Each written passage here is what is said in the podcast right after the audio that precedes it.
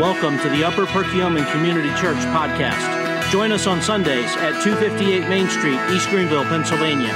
Refreshments at nine a.m., worship at nine thirty a.m., or visit us online at u p c c online dot org.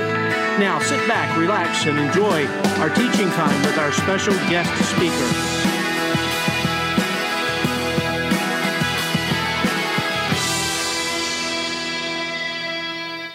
So we come from a very diverse background. Because of that, we, we bring a lot of strengths because we have different experiences through life, through religion, through the way that we were educated. But also the problem is, since we are so diverse, we also bring a lot of baggage and, and difficulties of, of how we've been taught or how we, we understand certain things. So there was this desire for us as a leadership team to kind of bring us back once a month, at the beginning of each month, to our doctrinal statements, things that hopefully everyone who has joined as a member have, uh, you know, at some point gone through themselves and, and have agreed upon, uh, under, maybe not necessarily understanding them in totality, but being able to back it and say, yes, I stand behind this with the rest of the body. So what we've tried to do each month is to uh, take that first Sunday and dive into one of those doctrinal statements. Last chance I had to speak, we were looking at uh, Uh, the doctrine of man. Um, this time we're going to walk through the future events. Um, and, and it really is like the doctrine in our beliefs. It's, it's one of those foundational, really, really important things that we really need unity with. Uh, we may we may see a difference in how we discipline our kids. We may see a difference in, in some of the entertainment that we, you know, let into our house or let into our eyes and ears, but But our, our beliefs, our doctrine, that is something we must be unified in.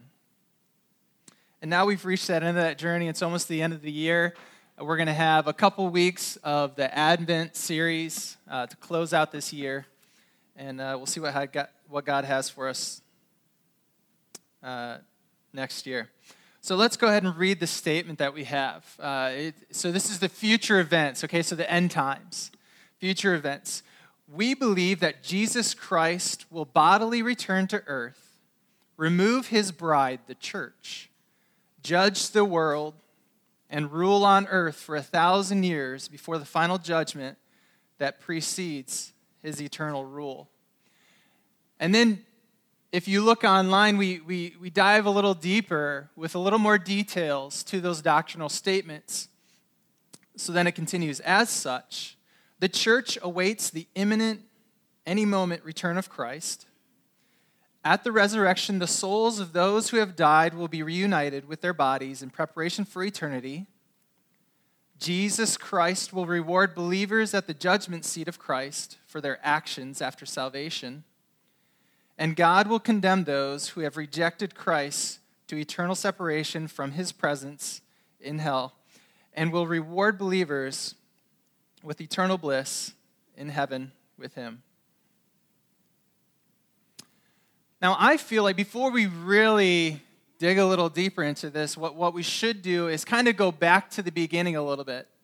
Uh, you know, there are some that would say there's never really a good time to, to study eschatology, and then there's others on the extreme other end that, like, they're obsessed with it. Like, they can't get away from it, even to the point where they They want to figure it all out, and so they start making predictions for when it's going to happen. Um, uh, and, and so my opinion is probably Christmas time is one of the best times to look at eschatology, because for me, I see uh, the birth of Christ as like right in the middle of God's great big story. And as we celebrate this time of year as believers, as we celebrate the birth of Christ, there's really no better time to look at what's going to happen in the end, because that really was such a critical part and a telling uh, event uh, as far as prophecies go that ties right into the end times. So it's a time when God's children celebrate that critical part. And that being said, let's go back to the beginning, bring everyone up to speed. If you're a visitor here, um, you're you're in for a treat. I know you probably don't feel that way, but you are. Uh, we're we're going to walk through God's entire gospel in the next few minutes. just like you haven't missed a thing, okay? So you're, we're going to catch up to speed. And, and so today is a day when you finally get that answer to, uh, you know, what is the meaning of life? So I, I'm sure you didn't come expecting that, but here it is, okay? So the gospel. The first thing we want to talk about when we talk about the gospel is God. God has always been. He's always been holy. He's always been omniscient, so he, he's, he's all-knowing, always. He's always been omnipotent, so he's always been all-powerful. He's always been loving. He's always been just. Everything that God is, he always has been, even before time. But in the beginning of time, we, we see because of Scripture that God created everything. And we believe that he created everything through, through sudden creationism. So he created the universe and everything within it in six literal twenty-four hour days. The beginning of the gospel is that God created the heavens and the earth. Everything starts from that point.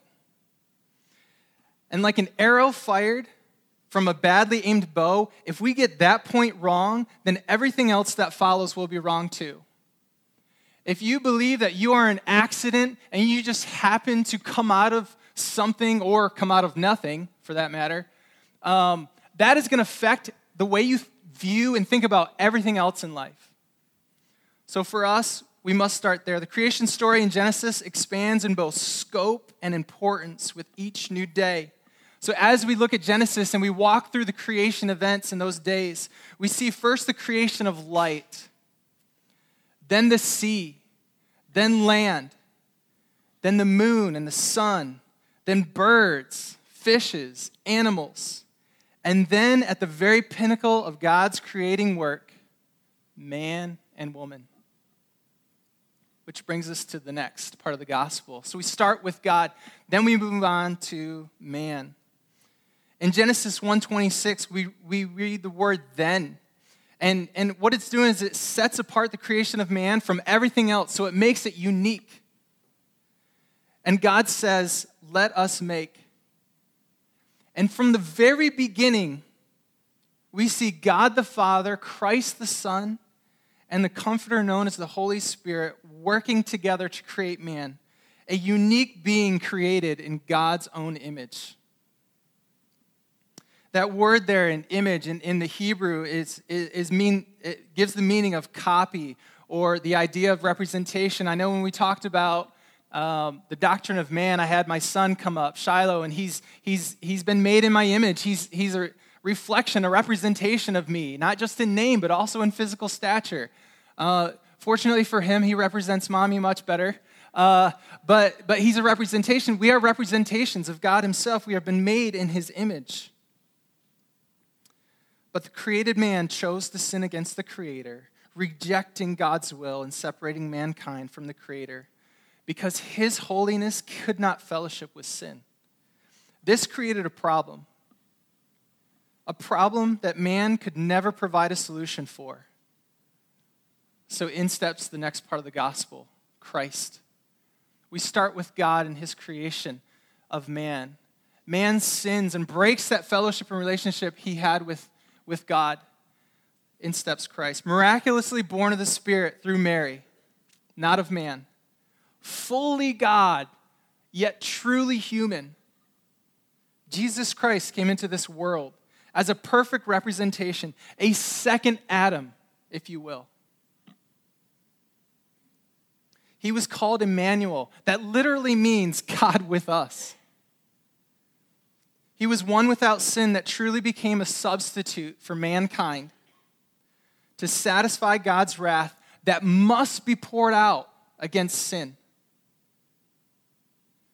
He was born on earth. He lived a life without sin, yet in every respect has been tempted as we. Willingly became the perfect substitutionary sacrifice and laid down his life in our place. In my place, in your place. For the wages of sin is death, but the gift, the free gift of God is eternal life in Christ Jesus our Lord. For our sake, he made him to be sin, who knew no sin, so that in him we might become the righteousness of God. Christ redeemed us from the curse of the law by becoming a curse for us. So here we are in the gospel, God, man, Christ. And really in the end, it begs of us, it begs of us a response. How do you respond to this story that we've been given? Romans three, twenty-one through twenty-four says, "But now the righteousness of God has been manifested apart from the law, the righteousness of God through faith in Jesus Christ for all who believe. For all have sinned and fall short of the glory of God and are justified by his grace as a gift through the redemption that is in Christ Jesus." It's the faith that we have paired with the grace that God gives us through what Christ has done on the cross. God has graciously bought, brought you here today to hear the story of his goodness and love. But just hearing it isn't enough. You must respond. So I ask you, will you or have you placed your faith in Christ? Are you putting your faith and trust and hope in something else, in someone else? Have you repented and turned away from your sins and turned toward him with your life? That is the gospel. And that was just my introduction. So let's move on to the message. So the, the big thing that I really, really want to get across through all of the different topics and subjects that we're going to walk through is the fact, the surety that his will will be done. No matter the power you have, your will, your desires, whatever it may be, God's will will be done. If we look at Isaiah forty-six, verses eight to ten, I mean, the, the studying that I've done with this, the, I've just gone back continually to Isaiah, which has surprised me because, uh, I mean, there's a lot of time spent in like First Corinthians and Revelation and, and in some of the, the key texts that some of us have probably heard for a long time, but going back to Isaiah, it's just, man, I... convinced over and over, I need to spend more time in that book. But as we look at Isaiah forty-six, specifically verses eight through ten, it says, "Remember this and stand firm. Recall it to your mind, you transgressors. Remember the former things of old, for I am God and there is no other. I am God and there is none like me, declaring the end from the beginning, and from ancient times, things not yet done, saying, my counsel shall stand, and I will accomplish all my purpose." Only God can say that, and only God can fulfill that. He is all-powerful and all-knowing, and his will will be done. So let's take a look at At exactly what, what are we talking about? What are some of those things that are going to be done? So when we, we jump back to our, our doctrinal statement of the future events, we see, we believe that Jesus Christ will bodily return to earth. Okay? So physically, he will come back to earth. So what did the scene look like when, when Christ was last on earth? Does anyone remember that moment? It's in Acts, first chapter. I can't believe he just asked us to interact with him. So it's in Acts, Acts one, six through eleven. Let me read it to you. "So when they had come together, they asked him, 'Lord, will you at this time restore the kingdom of Israel?'" And it's funny as you read that and you think about the conversations that that Christ had with his disciples, and they're continually thinking, oh, this is the Messiah. You know, they're looking at the prophecy that a lot of them have probably known since they were young, and they're thinking, he's finally come. He's here to overthrow Rome. He's here to rescue us, and we're going to be amazing because he's with us. And and what just happened? He, he just gave his life on the cross. They witnessed some miraculous events. He's come back after dying, and they're like, you know, do we get to destroy Rome now? So it, at this time, restore the kingdom to Israel. He said to them, it is not for you to know times or seasons. Don't worry about when. That the Father has fixed by his own authority. But you will receive power when the Holy Spirit has come upon you. And you will be my witnesses in Jerusalem and in all Judea and Samaria and to the end of the earth. And when he had said these things, as they were looking on, he was lifted up, and a cloud took him out of their sight. And while they were gazing into heaven, as he went, behold, two men stood by them in white robes and said, Men of Galilee, why do you stand looking into heaven? This Jesus who was taken up from you into heaven will come in the same way as you saw him go into heaven. So let's take a look at Christ's physical return. So again, and and this is, hopefully this is my tendency, but it's very like scripture heavy, so don't feel like you have to go to every single passage. Um, I'm going to read a lot of them for you, but you're welcome to try and turn them or uh, swipe there or, or however you get to the, the verses. So uh, Christ's physical return in Acts one, six through eleven. It's kind of the main main text there, but we're going to look at Hebrews nine twenty-eight. Hebrews nine twenty-eight says, So Christ, having been offered once to bear the sins of many, will appear a second time, not to deal with sin, but to save those who are eager, eagerly waiting for him. Christ's second coming will happen in two phases. When I look at Scripture, this is uh, this is what I've come to understand.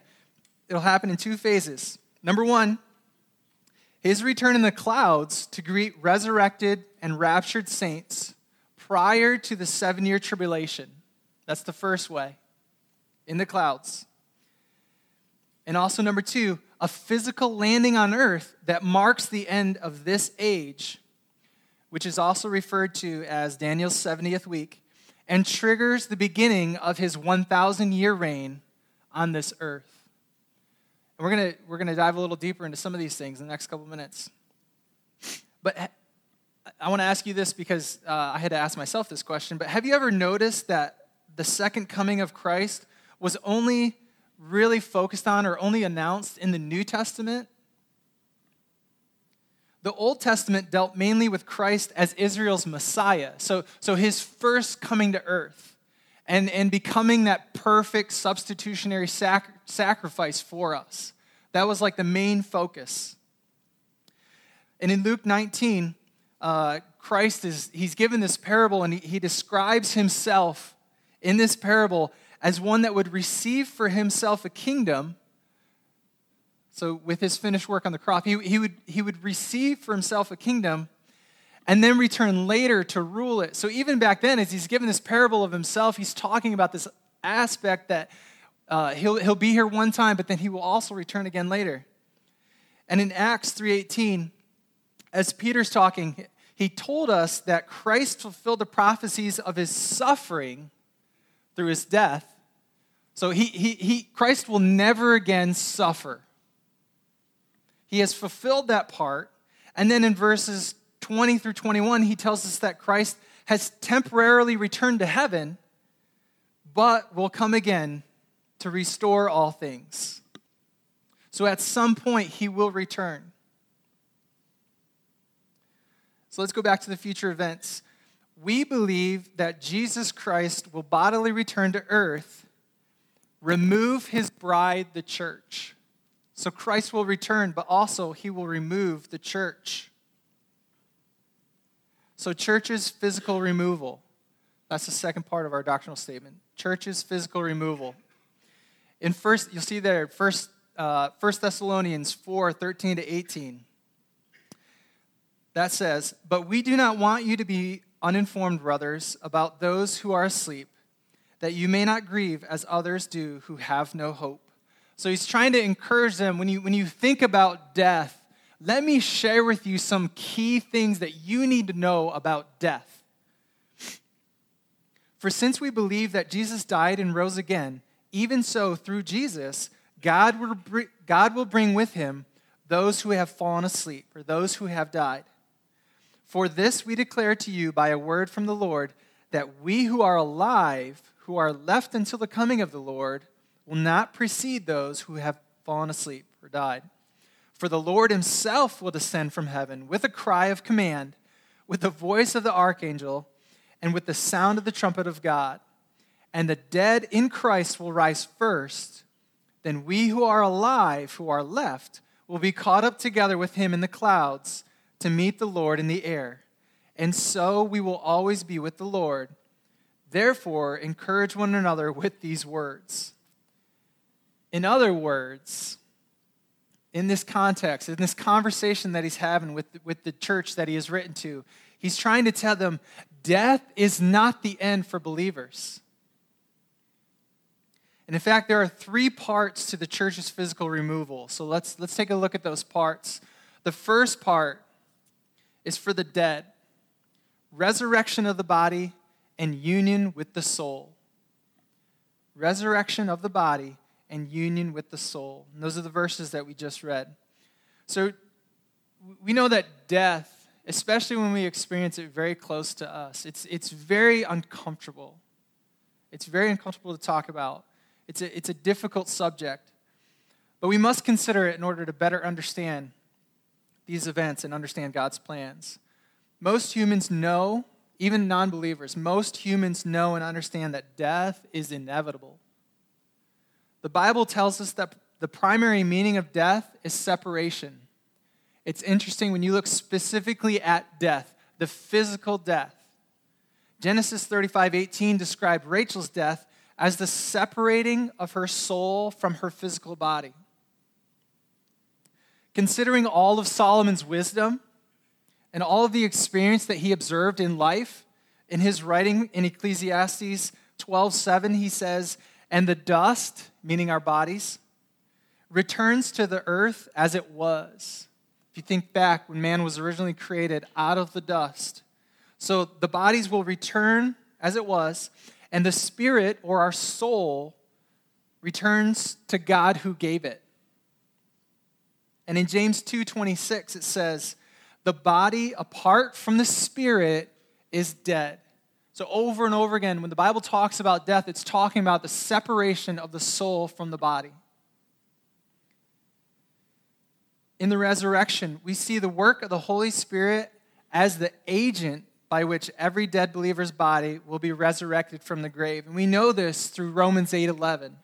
In Romans eight eleven, it says, if the spirit of him who raised Jesus from the dead dwells in you, he who raised Christ Jesus from the dead will also give life to your mortal bodies through his spirit who dwells in you. So the Holy Spirit has this, is this acting agent that will help resurrect our physical bodies. Now the first resurrection, okay, the first resurrection is who? Christ himself. Okay, the first resurrection is Christ himself. If you look at First Corinthians fifteen, verses twenty-two to twenty-four, it actually lays out three resurrections. I, I don't think I've ever noticed this before. So um, in, in these verses, it says, for as in Adam all die, so also in Christ shall all be made alive. So because of death, because of Adam, sorry, sin has brought death. Because of Christ and his resurrection, all can be made alive. But each in his own order. So he's going to lay this out for us. Okay, Christ, the first fruits. That means Christ was the first example of what resurrection is. Then at his coming, those who belong to Christ. So that's the second one. Then comes the end when he delivers the kingdom to God the Father after destroying every rule and every authority and power. We're going to look at those three.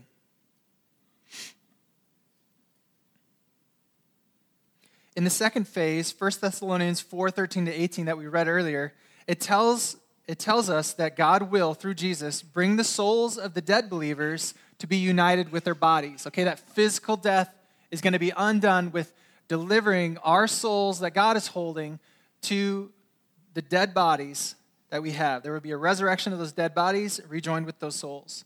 In Philippians three, twenty through twenty-one, it tells us that Jesus will transform our earthly bodies into a better and glorious body like his. And then later in First Corinthians uh, fifteen, verses thirty-five through forty-nine, Paul provides more details of those glorified bodies, and we don't have time to uh, dig into those. So this is the resurrection of the saints.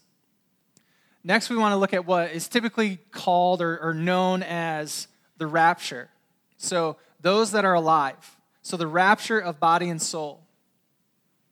So we read the verses, First Thessalonians four. It also tells us that after the dead souls and bodies of believers are reunited,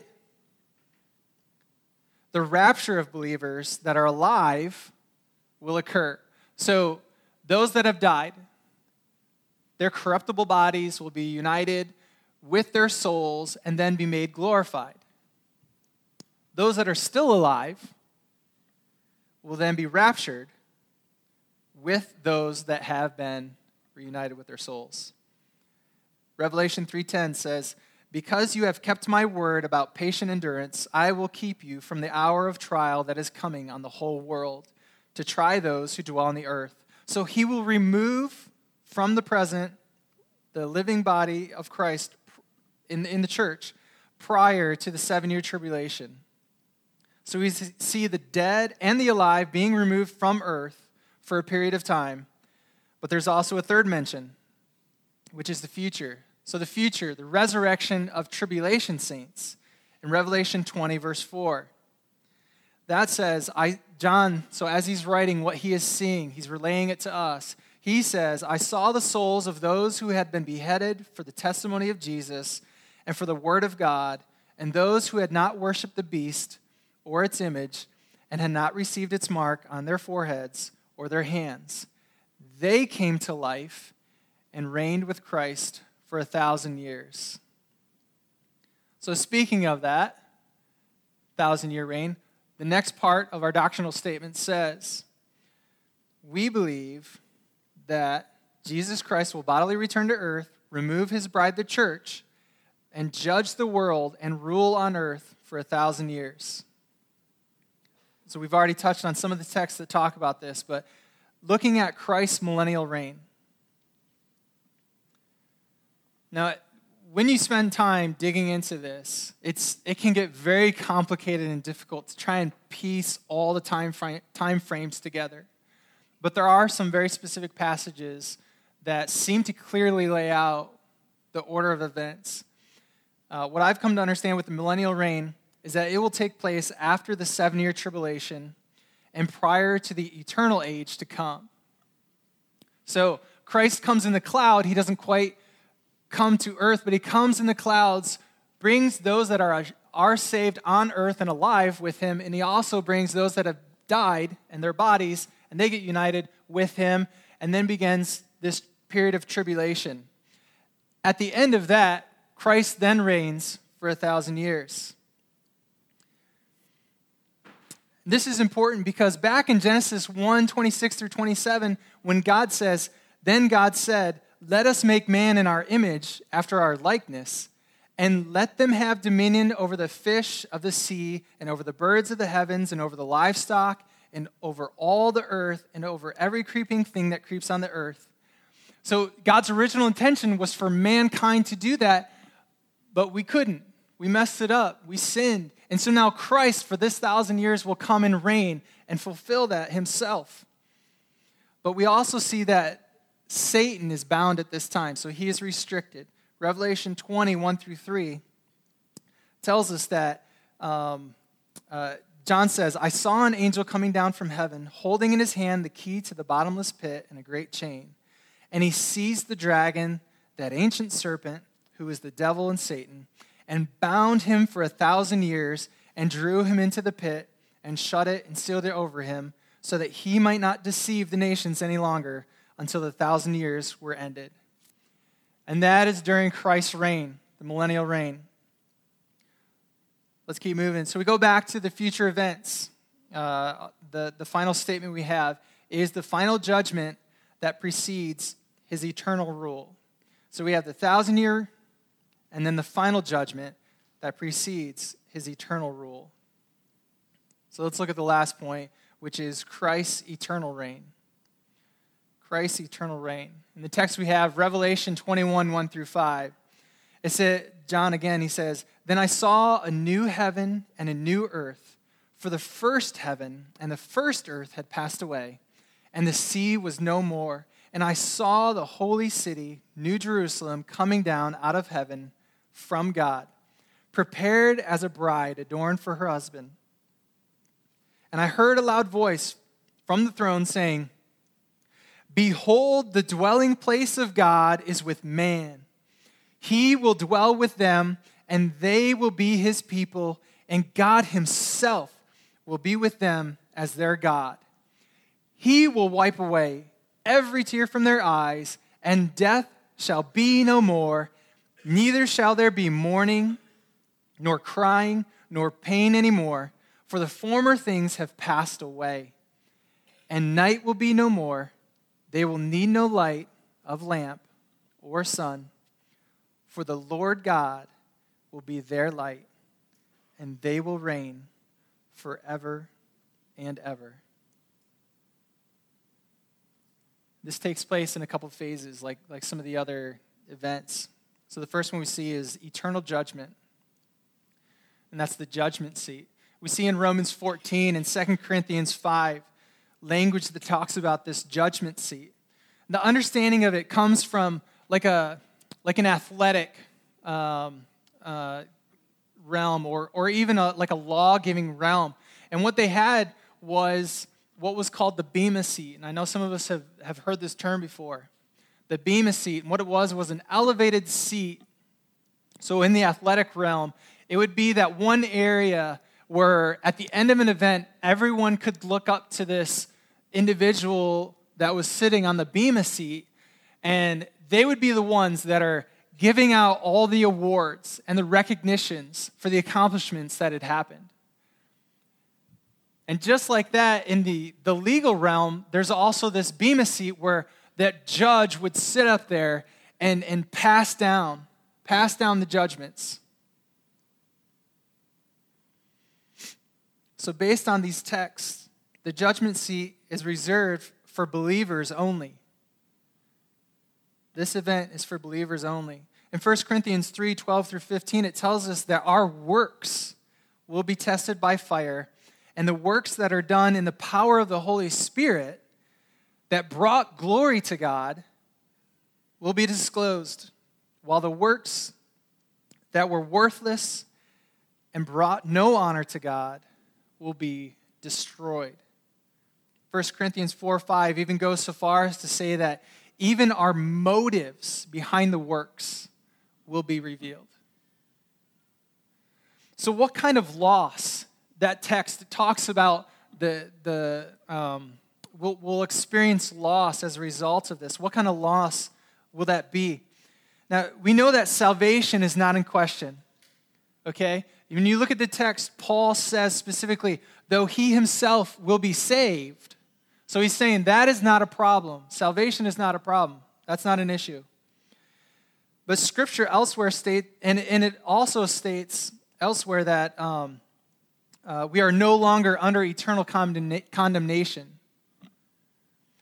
So perhaps this loss is a reference to our realization. So our loss will be our realization of the worthlessness and waste of our deeds that were done without God's glory in view. So we have that eternal judgment, the judgment seat. We also have an eternal separation that we see here in the in, in the future events. And that eternal separation, that is for those who are not believers. It's typically known as the Great White Throne Judgment. Okay, so and this comes after God's thousand-year reign, the Great White Throne Judgment. And in Revelation twenty, eleven through fifteen, uh, John describes this scene. And it, it it's going to be, I'm sure he did the best he could with his language that he's trying to, you know, on a human level, describe what he was witnessing. uh, in eleven through fifteen. But he says, "Then I saw a great white throne and he who was seated on it. From his presence, earth and sky fled away, and no place was found for them. They couldn't hide anywhere. And I saw the dead, great and small, standing before the throne, and books were opened. Then another book was opened, which is the book of life. And the dead were judged by what was written in the books according to what they had done. And the sea gave up the dead who were in it. Death and Hades gave up the dead." So where people are prior to this event, after they die without Christ, according to what they had done. "Then death and Hades were thrown into the lake of fire. This is the second death, the lake of fire. And if anyone's name was not found written in the book of life, he was thrown into the lake of fire." So this, in this text, is that, that fourth and final resurrection that we see, and it's the resurrection of those that are not believers. Now we know that sin can have no, no opportunity, no association with God. We see this in First Corinthians six, nine through ten. We talked about the physical death earlier, the separation of the soul and the body. So although physically alive, they're spiritually separated from God. We see this in Psalm fifty-one and five. Because we have inherited Adam's sin, and it has been imputed or credited to us through our natural birth process, we are born separated from God. Again, Romans five twelve, it says, "Sin came into the world through one man, and death through sin. And so death spread to all men because all sinned." And I know historically it's been focused on hell being like this place of torment and just, um, you know, anguish and memories of what could have been and, and what you should have done and things. But I'm telling you right now, the worst thing about hell and the lake of fire, as hell gets thrown into the lake of fire, is that separation from the mercy of God and the presence of God, the one who created us. That is the worst thing. And then the third thing about Christ's eternal reign, eternal glorification, life in heaven. And we read Revelation twenty-one, one through five. And it ended talking about, "And night will be no more. They will need no light of lamp or sun, for the Lord God will be their light, and they will reign forever and ever." Have you ever realized that God did not create man to naturally die? That was not his original intention. In fact, he told Adam, "Avoid that tree of life and death, the fruit of life and death. Do not eat of that." His intention was not to have the natural death. His intention was to spend all eternity with and in fellowship with himself. So you think of that, the eternal lane, uh, eternal, um, the eternal life in heaven, glorification. What is that like? And, and one thing that came to my mind was um, what it's like to read a passage of Scripture for a second, third, even a fourth time, and still learn something from it. Has anyone done that? Have you read a familiar passage or something jumped out at you or somebody else was preaching it and they said this and you're like, like Ray, whoa. You know, I've never realized that before. Um, I think that's what heaven's going to be like as we spend like day after day, year after year, thousands of years after thousands of years. We're just continually going to be amazed and just in awe of God. Never ending.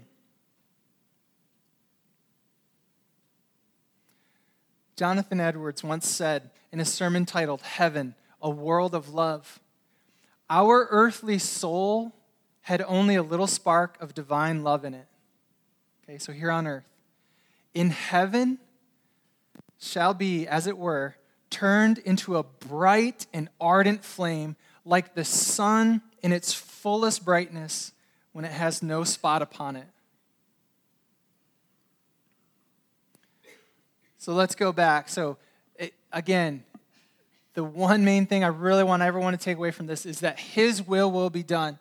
And when we look at Isaiah forty-six, eight through ten, and it talks about how, you know, I am God And there is none like me, declaring the end from the beginning and from ancient things not yet done, saying, my counsel shall stand and I will accomplish all my purpose. One thing that came to mind for me was F F Bruce in his work, The New Testament Development of the Old Testament. Uh, he summarized this imagery of Jesus resting on the throne. This is, this is how he explained it, and I think it's just so fantastic. There's no way I could say it better, so I'm just going to quote him, give him credit, and move on from there. In Jesus, the promise is confirmed. The covenant is vindicated. Salvation is brought near. Sacred history has reached its climax. The perfect sacrifice has been offered and accepted. The great priest over the household of God has taken his seat at God's right hand. The prophet like Moses has been raised up. The son of David reigns. The kingdom of God has been inaugurated. The Son of Man has received dominion from the Ancient of Days. The servant of the Lord, having been smitten to death for his people's transgressions and borne the sin of many, has accomplished the divine purpose, has seen light after the travail of his soul, and has now exalted and extolled and be made very high.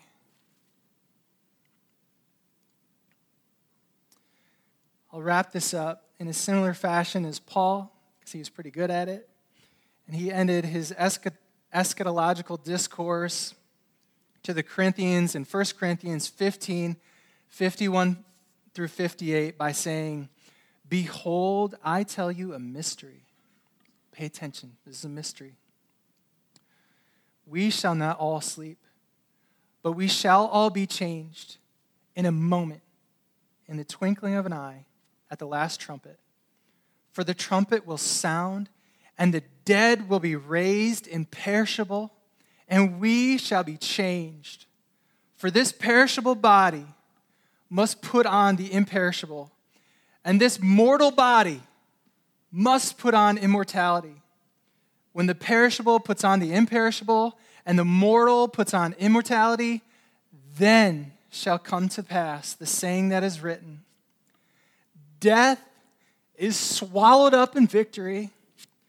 O death, where is your victory? O death, where is your sting? The sting of death is sin, and the power of sin is the law. But thanks be to God, who gives us the victory through our Lord Jesus Christ. Therefore, because of this, therefore, my beloved brothers, be steadfast, immovable, always abounding in the work of the Lord, knowing that in the Lord, your labor is not in vain. Let's pray.